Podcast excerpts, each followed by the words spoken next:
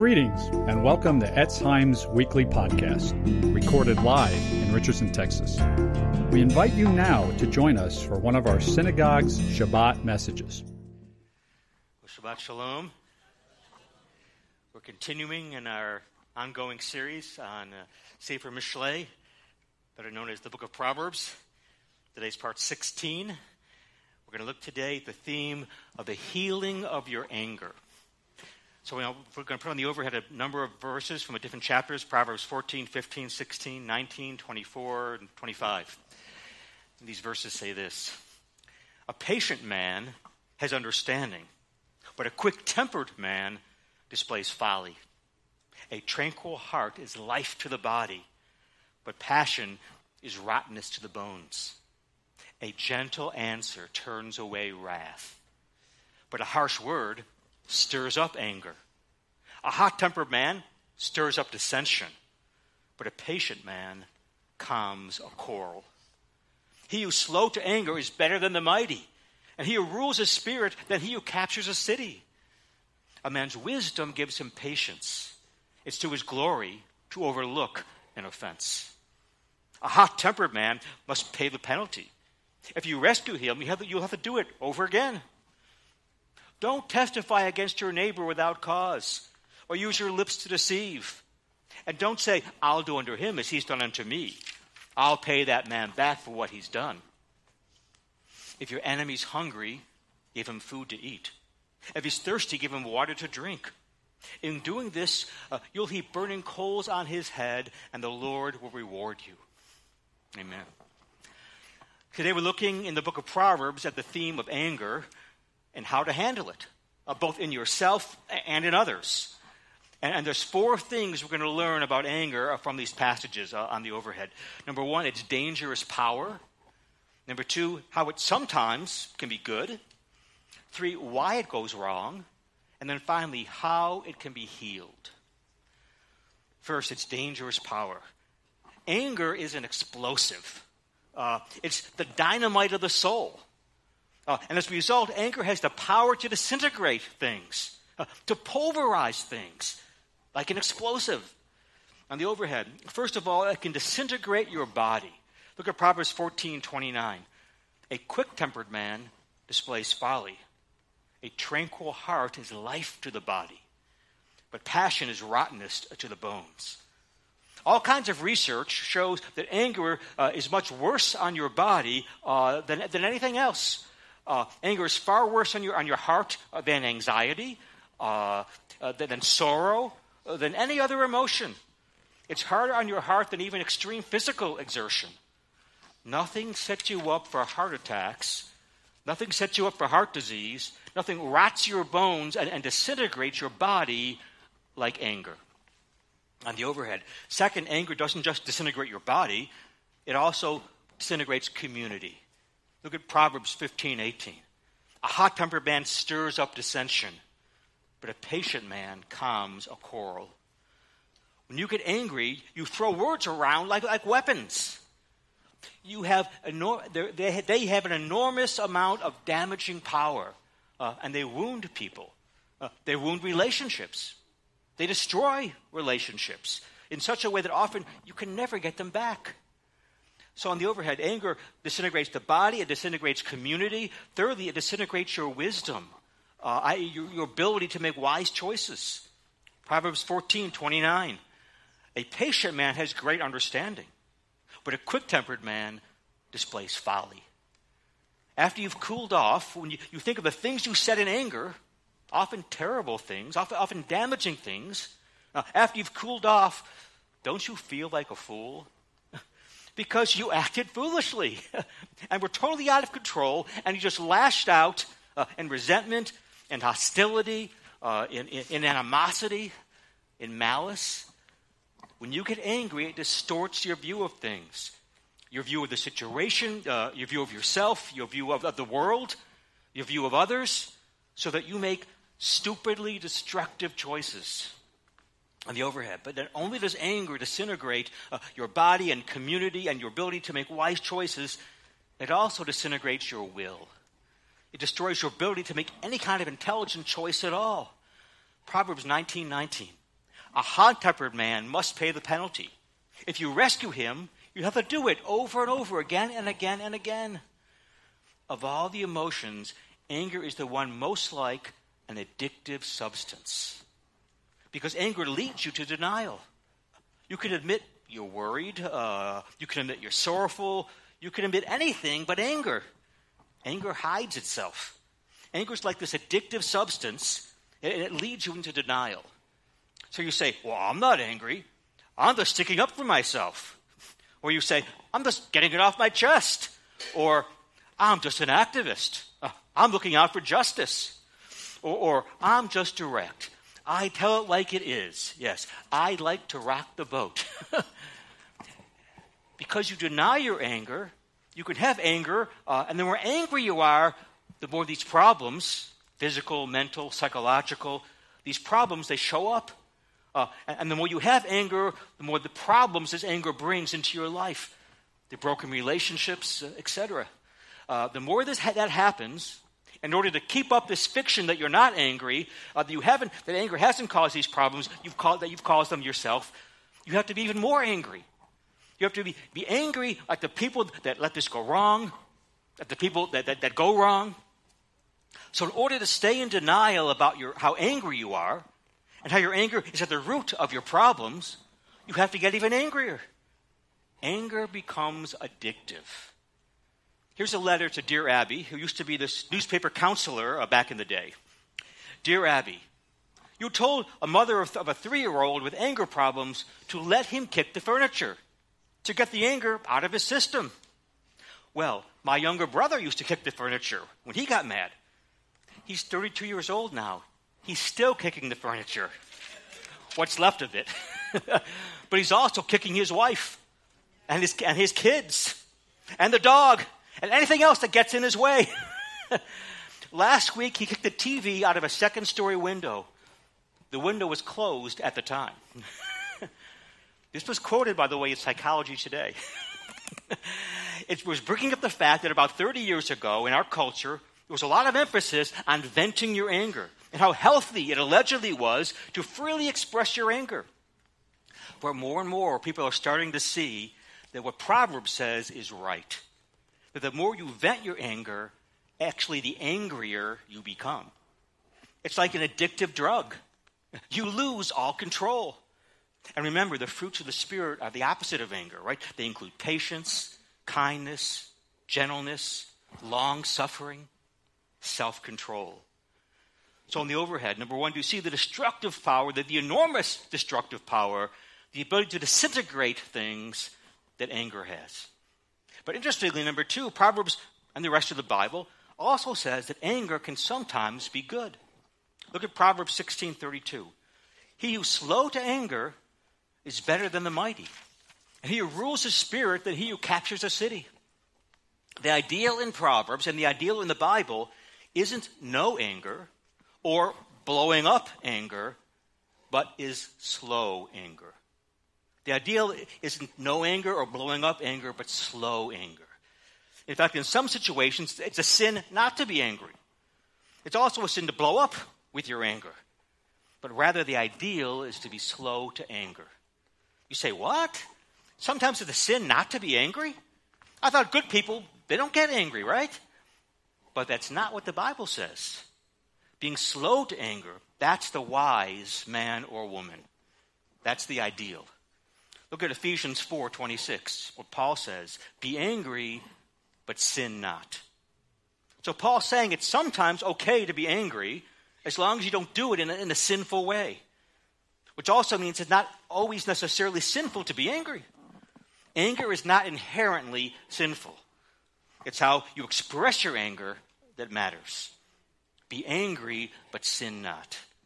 And the imperative tense that Paul uses here, uh, be angry, it implies that you will get angry from time to time. And the further implication of this command is that you should be angry sometimes.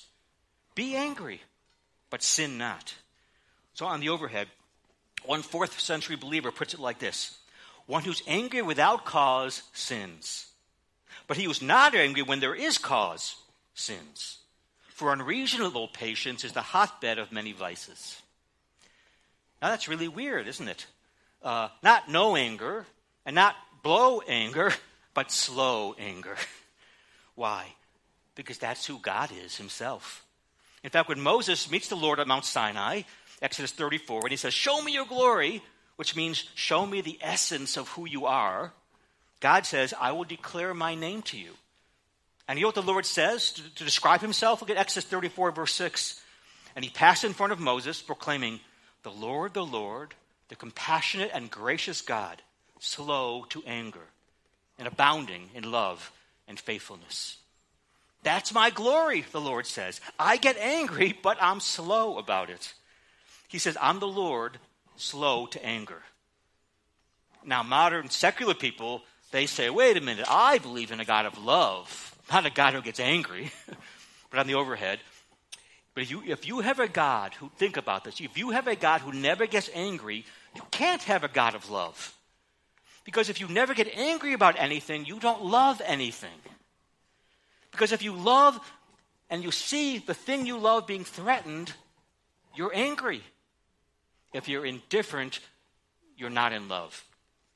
On the overhead, uh, author uh, Becky Pippert puts it like this Think how we feel when we see someone we love ravaged by unwise actions or relationships. Don't we respond with, we, do we respond with, with benign tolerance as we might toward strangers? Far from it. Anger isn't the opposite of love, hate is. And the final form of hate is indifference. The more a father loves his son, the more he's angry at the drunkard, the liar, the traitor in his son. And if I, a flawed, self centered sinner, can feel this much pain and anger over someone's condition, how much more a morally perfect God who made us? True love sometimes gets angry. Indeed, anger and its uncorrupted origin is love moved to deal with the threat against someone you love. On the overhead, anger in its pure form is love in motion, reacting to a threat against the one you love. If something you really love is threatened, you get angry at the thing that's threatening it. Anger rises up to defend the thing that you love. Anger, therefore, in its pure, uncorrupted form, is love in motion when someone or something you love is under threat. So when you look at the things in your heart uh, that most anger you, ask yourself, what am I defending? Look at the things that make you most angry and ask, what am I defending? And then you'll be able to tell what your heart loves the most. This will reveal the deepest loves in your heart. And that's the reason why the Bible says God is angry at sin. Why? Because God loves us. And He's angry at the cancer of sin that's destroying the human race. The human race which He created and loves with His whole being. And if you look at Yeshua, the Bible, whom the Bible says is perfect, you see Yeshua getting angry many times. He's angry at the money changers in the temple. He's angry at the Pharisees and the Sadducees, the religious leaders, for their hypocrisy and their false teaching. He's angry at death at the tomb of Lazarus. And the words describing his emotion are incredibly strong. You know, in the literal Greek, it says he bellows with anger, that he snorts with anger. Why would Yeshua himself get so angry? Because he is a man of love, of perfect love, of pure love. That's why he's getting angry. He gets angry, but he sins not. Now, in an individualistic, relativistic culture like ours, uh, well, these kind of cultures that put all their emphasis on getting my rights, uh, we hold up anger as, as too positive. Uh, we say express it. And in contrast, uh, in traditional moral cultures, where all the emphasis is on family and, and tribe and clan, uh, on doing the right thing, they say, oh, suppress your anger. Uh, anger is seen as a very negative thing. Good people don't get angry. But the Bible does not endorse either approach. The Bible has a unique take on anger. The Bible sees anger as potential goodness, but also its destructive and dangerous powers. Well, you may ask, if anger has this potential for good, why is it so destructive? And that leads us to our third point uh, on the overhead. So we've seen anger as dangerous power uh, and its potential goodness. Now, number three, why does anger go wrong? Look at Proverbs 24 28. Don't testify against your neighbor without cause, or use your lips to deceive. Don't say, I'll do to him as he's done to me. I'll pay that man back for what he's done. In this passage, someone's really angry at someone, but it also says, if you look at this passage carefully, despite the fact that you're angry, you don't have a just cause for it. Now, how does that happen? How do you have anger that's disproportionate to the cause or inappropriate uh, to the cause? Here's how our anger is disordered. St. Augustine says the biggest problem we have is disordered love. There are many things in this world that are good uh, your spouse, your family, uh, your job, perhaps your political cause or your accomplishments. The problem is we turn good things into ultimate things. Look at the overhead. Uh, the problem is we don't just love things that are good, but we look to certain things to give us the happiness uh, and significance and self worth that only Yeshua the Messiah can give us. And the overhead. And when we turn good things into ultimate things, when we love good things too much, more than, more than we love Yeshua, that's when our emotions get absolutely distorted. So, for example, uh, you break up with someone you love, you're going to be profoundly sad. But if when you break up with someone you love, you want to kill yourself, what's happened is you, you've turned that good thing into an ultimate thing. You've turned that person or, or your need for, for, for romance or affection into an absolute. You've got to have it. It's the only way you're going to be happy. And when that happens, you turn a, when you turn a good thing into an ultimate thing, when you love something and look at something and the way you should only uh, look at and love the Lord, that's when your emotions become out of control. That's when they become disordered. That's when your emotions become disproportionately magnified and uncontrollable, and you're acting out in the flesh, not the spirit. That's what happens. Now let's apply this to your anger. If it's true that in its pure form, anger was originally just a form of love, then disordered love is what creates disordered anger. On the overhead, your anger is disordered in three ways. First, your anger is disordered in its cause, right? Because we make good things into ultimate things. We love them more than we love God. We make them into idols. Second, your anger is distorted uh, and disordered uh, in proportion. So, why is it you get more angry when you're snubbed, much more angry about a personal snub than you are about injustice uh, to a whole group of people in a different part of the world? Why? It's disordered love. There's nothing wrong with getting a little bit ticked off if someone slights your, your reputation. But why are you a hundred times more angry about that than some horrible, violent injustice being done in some other part of the world? Why? Because you may believe in God, but if God's love for you is an abstraction, if what you're really looking for, for your significance, for your security, is people's approval, uh, or a good reputation, or status, or success, or, romance or achievement, then anything that gets between you and the thing you have to have, you become implacably angry. You have to have it. You're over the top. Uh, you can't shrug it off because your entire ego is invested in it. So your anger is out of control if you don't get this thing or, or if it's threatened. Objectively, it only warrants maybe a little bit of anger, but your anger is enormous, it's uncontrollable, it's disproportionate because you've made this thing your God, your idol, your ultimate desire. And conversely, there are other things for which you ought to be angry, but because of, uh, of your selfishness, your pride, your ego, your disordered loves, you're hardly angry at all about it. So our anger is not only disordered in terms of its cause uh, and, and, in terms of its proportion, but over the top, uncontrollable. Now, number three, uh, it's also disordered in regards to its goal. Proper, pure, loving anger always seeks to do what I'll call a surgical strike on evil. If you love your, your, your teenage or young adult child, and you see them being an idiot, and you want to destroy the idiocy, not the child. You want to destroy the fool in the child, not the child. That's ordered love.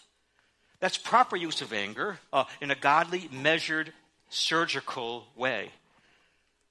But in the more normal, disordered, sinful anger, you don't go after the problem, you go after the person. And you don't just want restitution for injustice, you want vengeance. You just don't, you don't do just a surgical strike, you slash and burn. and there are levels to our disordered anger. level one, there are things that, that bug us every day, and, and we're openly angry about it. But level two, uh, it's hidden. Uh, there are betrayals and injustices uh, and letdowns that we won't forget. And we haven't been able to forgive. And our anger hides under the surface. So, level two, hidden anger, often leads to more level one, open anger. So, for example, uh, if you're a man and a woman has wronged you and you haven't totally forgiven her, you're going to be quick to be angry at other women. You're going to be quick to perceive you're being slighted by, by other women.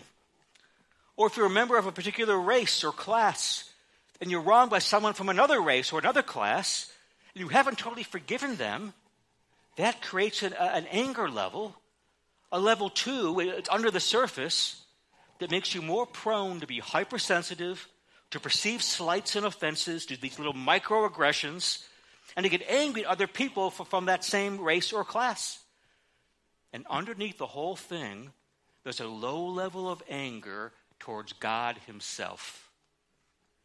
You see, if you build your life on things, and we all do, by the way, to some extent, I'll be happy if, right? I'll be happy if I'm married. I'll be happy if I have kids. I'll be happy if my kids obey me. uh, if I'm not married, I'll be happy if I have a boyfriend or a girlfriend. I'll be happy if I get into this school. If I get this job, I'll be happy. I'll be happy if I get this or that. And life rarely gives us all the things we want all the time, all the things we're building our happiness on, on the overhead. So then, when we don't get what we want, next overhead, uh, and there's this low level of self pity and anger against life and against God. And the self pity and anger against life and God makes it hard to, for you to forget wrongs and to forgive others. And it makes you easily feel slighted or, offended at, at the littlest thing. Anger is therefore at the bottom of so many of our problems. So many of our physical uh, and emotional uh, and psychological and spiritual problems. But you're in denial you deny it. Anger is the number one emotion we're most often in denial about. And anger on a macro level uh, leads to wars and oppression and so many other miseries uh, in this world. So, in the overhead, that, uh, that's anger's destructiveness, its occasional goodness, uh, and why it goes wrong. Now, finally, number four how do we heal it? How can you overcome your anger? And the overhead, three things you got to do. First, you need to admit your problem with anger and disordered love. The book of Proverbs says a wise man or a wise woman isn't no anger or blow anger, but slow anger. Being slow to anger. So the first uh, key to being, to being angry in a godly way is you have to own your anger. You have to admit your problems with anger. Be in touch with your anger. You have to know how angry you are. It's absolutely critical as its first prerequisite to healing your anger. You can't heal it if you won't admit it, if you won't admit it's there. If you won't admit your anger, if you disguise it or you hide it, you hide it from yourself, uh, you're in denial, then when someone wrongs you and you come after them, here's what you say You deserve my anger, but I'm not angry. I'm not mad, when you clearly are. Now, do you know what you're doing? You're saying, You deserve anger, but I'm above you. I'm so far away, so far above you, I'm, I'm not even going to let you make me mad. but of course, you really are angry. Uh, you're punishing them, you're making them feel bad, but even if you are the victim, even if you're being wronged, uh, to admit you're angry is a necess- necessary act of vulnerability and transparency to come to someone and say, hey, you made me angry. And even if the person you're confronting, if they're completely in the wrong, but by you confronting them in love and admitting your anger, it gives the possibility of reconciliation because you're admitting your weakness. And so they can now admit their own weakness. But this doesn't work if you won't admit or own your anger. If you just criticize people and won't own, won't own up to your anger, uh, you not only destroy the ability to reconcile, but meanwhile, you're feeding your own level two hidden under the surface anger. You're being secretly angry. And it's creating a root of bitterness. And roots become shoots, become trees, become forests. And if you won't admit your anger, you will be utterly controlled by it. On the overhead, second key to healing your anger, in addition to admitting it, you must analyze it. Look at Proverbs 24 29. Don't say, I'll do unto him as he's done unto me. I'll pay that man back for what he's done. Now, by the way, in this proverb, who is the person talking to? Don't say, say to who? This is self talk. He's talking to himself. And here's the implication what makes you angry is not so much what happened to you, but what you tell yourself has happened to you. What makes you angry isn't what you've lost, but what you say to yourself what this means. It's not that someone is withholding something from you that, that makes you angry, but if you say, I've got to have that, I've got to have this, or my life is ruined, that's what makes you angry. Your anger comes from what you believe, not from what the people are doing to you. And you've got to understand this. Here's an analysis. Whenever you get angry, say, What is this big thing that's so important to me that I'm defending? What is this big thing that's so important I'm willing to clobber everybody around me so that I can get it uh, and not lose it? What is the thing I'm defending? Now, if you ask yourself these questions, these analytical questions, more often than not, you will immediately be embarrassed because typically the thing you're defending is your ego, your pride, your self esteem. So, for example, uh, i work uh, downtown and I'm running to this lunch restaurant I, love uh, across the street from my office, and I only have 20 minutes uh, to eat before I have this important conference call. Uh, and the service there is slow all that day all of a sudden, and there's a long line, and the sandwich makers are backlogged, and I'm getting frustrated uh, and upset and impatient. I need to stop and analyze the situation. Why am I mad? What's the big thing I'm defending? Remember, anger is defending something you love. What's the thing that I love so much? Well, I didn't plan my schedule to have enough time to eat. So if I can eat, eat and leave within 20 minutes, uh, I won't look foolish to the people on the conference call. But I'm afraid how I'm going to look to them. I'm afraid it'll come out I didn't plan my day properly. And therefore, I'm mad at the cashier, I'm mad at the sandwich maker, I'm mad at the wait staff. But what am I really defending? I'm defending my ego. I'm defending my reputation. I'm defending me. Jeremiah 45, verse 5, the Lord says, Seekest thou great things for thyself? Seek them not. Use this on yourself in times like this when you're struggling with anger. And by the way, this verse seems to work best in the old King James English. because what you're doing uh, with this self analysis is you're properly ordering your loves. You're saying, Why do I love that so much? Uh, why is it so important to me uh, that I don't look bad to these other people? Okay, I'm late because I didn't make enough time. It's my fault. I'm sorry. Why am I mad at the restaurant staff? Because I don't want to admit all that. But as soon as you say, Seekest thou great things for thyself? Seek them not. Your anger gets handleable. But sometimes to ask that analysis question is more complicated because it takes you to the very roots of your life and your soul. If you say, I'm angry, why am I angry? What's the big thing I'm defending? Sometimes asking yourself these questions can take you to the very roots of your soul. Years ago, a Messianic rabbi friend of mine was counseling uh, two women. Uh, they both had teenage sons, uh, and they both had husbands who were being lousy fathers to those sons. And both sons were starting to get in trouble with the law. Both wives were really mad at their husbands. My Messianic rabbi friend, he, he counseled them to forgive their husbands. The wife with the worst husband forgave him. And the wife whose husband was not nearly as bad refused to forgive him. Why? Because for her, the most important thing in her life was her son's love. If her son loved her, everything was fine. If her son didn't love her, she didn't want to even live.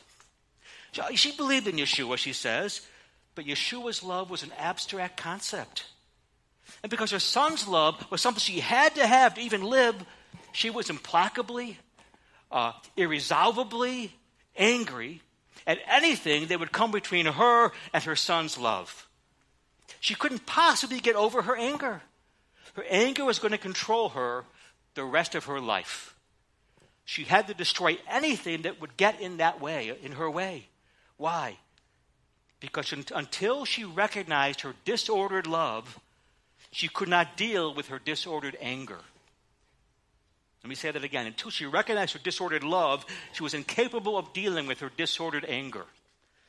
Until Yeshua's love to her was at least as important as her son's love, there was no way she was ever going to control her anger.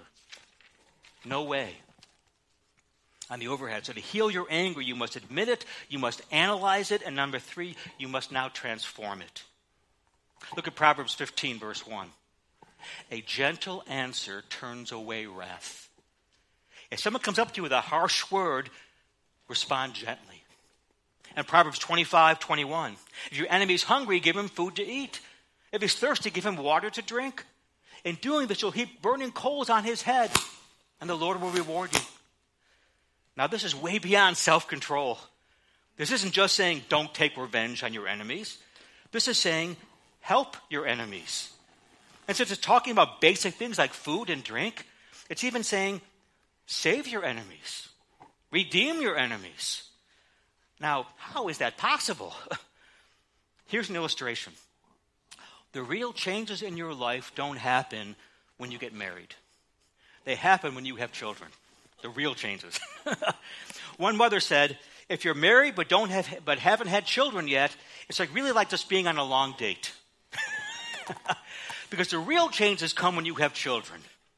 Because, like it or not, want it or not, that's when the real sacrifices come. That's uh, your life, you know, your life compared to the life before you had kids becomes just one sacrifice after another. You don't do half the things you used to do before you had uh, children. Your life, your life becomes your children. Everything revolves around them. And you make all these sacrifices for them, right? Uh, uh, you stay up late at night to feed them. You care for them when they're sick. You provide for their education. You take them to after school activities. You give your life for them. And then at some point, the child becomes a teenager. And you cross his or her will. You ask them to do something everybody knows is self destructive and stupid. You ask them not to do it. And the child turns on you and says something like this you don't love me. You hate me. And I hate you. You've ruined my life. I hate you. You've never done anything for me. Now, when that happens, there's nothing more painful than that. Can you believe your child would say, You've never done anything for me? And whether or not you're a great parent, the fact is, you end up doing everything for your children. You sacrifice for them day in and day out. In fact, you sacrifice more for your children than you do for your spouse. So, for the, the, for, the, for the one person you've sacrificed the most for, to all of a sudden say, You hate me, you've never done anything for me, that's like a dagger into the heart. Because the most unjustified, disproportionate, ungrateful, disordered rage possible is this and it hurts like crazy. And because it hurts so deeply, there's a huge test for you at this point, for the parent. There's only three things you can do. First, you can just withdraw. You, you can stay away because it hurts too much. Uh, you can't take their anger, so you withdraw uh, and you give them up to their own self destructive impulses. And you've lost your kid. Second, you can retaliate with guns blazing. They raged at you, you rage back at them. You return harsh word for harsh word. Proverbs 15:1 it says a gentle word turns away wrath, but you respond with the opposite, with a harsh word. And you have 30 or more years on them of, of practice of verbal abuse, so you'll probably win. they call you a name, you call them a name. They say, I hate you, you say, oh, I hate you, I hate you too. That's, an, that's another way for you to respond to the pain you feel from this disordered rage. But in that case, you've still lost because then the evil is winning. You're becoming hard. You're becoming cold. You're further alienating them. The third option, which is the hardest thing to do, but the only way to save your child is to do a surgical strike. If you stay away, their idiocy takes them over. If you go at them guns blazing, you both become idiots. but to do a, uh, do a surgical strike, the way to target not the person but the problem, not the idiot but the idiocy, is you have to come in close. You have to say, I'm going to insist gently on the truth. This is the way it is. This is what I'm going to tell you on the overhead. To respond redemptively to an angry, out of control person, you have to come close, you have to insist on the truth, and you have to absorb the anger without paying them back. And if you do that, if you don't withdraw, if you don't hit back with guns blazing, but you respond very calmly, and insist on the truth, gently but firmly. I know you're angry. I know you're upset, but these are the facts, and this is how it's going to be, and this is what we're going to do. And if you can just absorb the pain of their disordered rage without paying them back, you have a chance of saving your child. But parents who are unable to, to take the disordered rage with their child, they're not being the parents they need to be.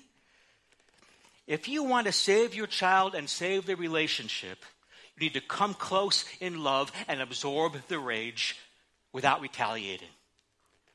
Now, you can get mad, at the idiot in the kid, but the surgical strike is the only way to save them. Now, do you realize what God has done for us? He's done exactly this.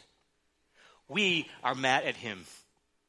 You don't want to admit you're mad at God because angry people are often in denial. They don't, they don't, they deny it. On the overhead, we want this, we want that, and God's not giving it to us, so we're mad. We're in denial, but the proof we're mad at Him, and it's the most unjustified, the most disordered, the most hurtful possible rage, but the proof that it's there is that when God became human, when He became vulnerable, he became vulnerable. When he became killable, we killed him. When he got within our clutches, we took hold. We took him to the cross. We mocked him. You say, You're a king? What a joke. We mocked him. We stripped him. We spit on him. We beat him. We whipped him. We put a crown of thorns on his forehead. We tortured him. We crucified him. We reviled him, and he did not revile back. Instead, he says in Luke 23 34, Father, forgive them. They don't know what they're doing. What was Yeshua doing? We were angry at God, but God did not withdraw from us, and he didn't come in with guns blazing against us. Instead, he went to the cross on your behalf. And on the cross, he told you the truth and he absorbed your disordered rage without paying you back. And he didn't just take your, your undeserved anger, he also took the anger that you did deserve. In the Garden of Gethsemane, he says this in Luke 22 42. He says, Father, take this cup from me, but not my will, but yours be done. He took the anger we deserved. He drank the cup. What's the cup? Everywhere in the Tanakh, the cup is the cup of God's anger. the, the, the deserved anger that we deserved because we keep ruining ourselves and one another.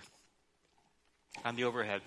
On the cross, Yeshua, Yeshua not only took the anger, our anger, which he did not deserve, but he also took the anger, God's anger, that we deserved. And he took it all without paying us back. Yeshua responded with the gentlest word. Again, Luke 23 34, Father, forgive them. They don't know what they're doing. If you see Yeshua taking your disordered rage, at infinite cost to himself, then uh, you've seen the ultimate surgical strike. The ultimate surgical strike. He loved the sinner but hated the sin. Yeshua forgave your sins so he could embrace you, the sinner. That's the ultimate surgical strike on the overhead. And if you're melted by this knowledge of his love for you while, you, while you, yet you were a sinner, and you're stunned into silence by how, how he responded to your disordered rage, then when other people wrong you, you can now do the same. You can say, Yes, you wronged me, but I wronged God far worse. At an infinite cost to himself, Yeshua responded with cosmic gentleness. And so I must do the same with you. When you experience the ultimate surgical strike, Yeshua loving you, the sinner, but hating your sin, then you're going to be able to turn around and do it yourself towards others in love. To those others who sin against you or, or who anger you. Your ego is changed because your fleshly ego needs aren't there when you have the love of God. Now, you may object. You may say, for me to love the sinner but hate the sin, that's so impractical, David. That's so pie in the sky. Oh, really? Listen to this closing teaching by the Reverend Dr. Martin Luther King Jr. And we'll put it on, it's long, but we're going to put it on the overhead. Yeshua, this is from one of his sermons. Yeshua said, Love your enemies, that you may be children of your Father in heaven. Of course, you say, All this about loving enemies isn't practical. Life's a matter of getting even, of hitting back, of dog eat dog. Maybe in some distant utopia, this might work, but not in the hard, cold world in which we live. My friends, We've followed this so called practical way for a long time now. History is cluttered with the wreckage of communities who've surrendered into hatred and violence. We're going to follow another way. We will not abandon our righteous efforts. Uh, with, with, with every ounce of our strength, we'll continue uh, to rid our nation of this incubus of segregation. But we will not, in the process, relinquish our privilege and our obligation to love. While abhorring segregation, we will love the segregationist. You see, the only way to build God's kingdom. To our most bitterest opponents, we say, we shall meet your physical force with soul force. Do with us what you will, but we will continue to love you. We cannot obey your unjust laws because non cooperation with evil is as much of a moral obligation as it is to cooperate with the good. But throw us in jail, and we'll still love you. Send your hooded perpetrators of violence into our communities and beat us, we'll still love you. But be you assured, we will wear you down. That's heaping burning coals on their head, by the way. One day we will win freedom, but, but, but not only for ourselves. We will so appeal to your heart and your conscience. We'll also win you in the process. And so our victory will be a double victory. The great military leaders of the past, they're gone, and their empires have crumbled and burned to ashes. But the empire of Yeshua one he built, solidly and majestically on the foundation of love, is still growing. may we solemnly realize we shall never be sons of our Heavenly Father until we love our enemies and pray for those who persecute us as He did for us. Hallelujah. If you see Yeshua absorbing your disordered love and responding with cosmic gentleness, then this will empower you to go out into this dog eat dog world that's filled with hatred uh, and anger and respond with firm love and gentle truth, never compromising the Word of God. But also not responding to it in kind, uh, to, to their malice uh, and their animosity and their rage. But rather, you can hate the sin, but still love the sinner, just as Yeshua did for you. Amen. Let's stand and pray. Hallelujah. Thank the music. Please have the music team come up. Father, hallelujah. Thank you, Father, that your anger is something you handled so beautifully, so perfectly uh, in a surgical strike. Through Yeshua's death and resurrection to destroy sin without destroying us, the sinners. And when we repent and trust in Yeshua and surrender our life to Him, you fill us with your Spirit and you free us from our own disordered anger.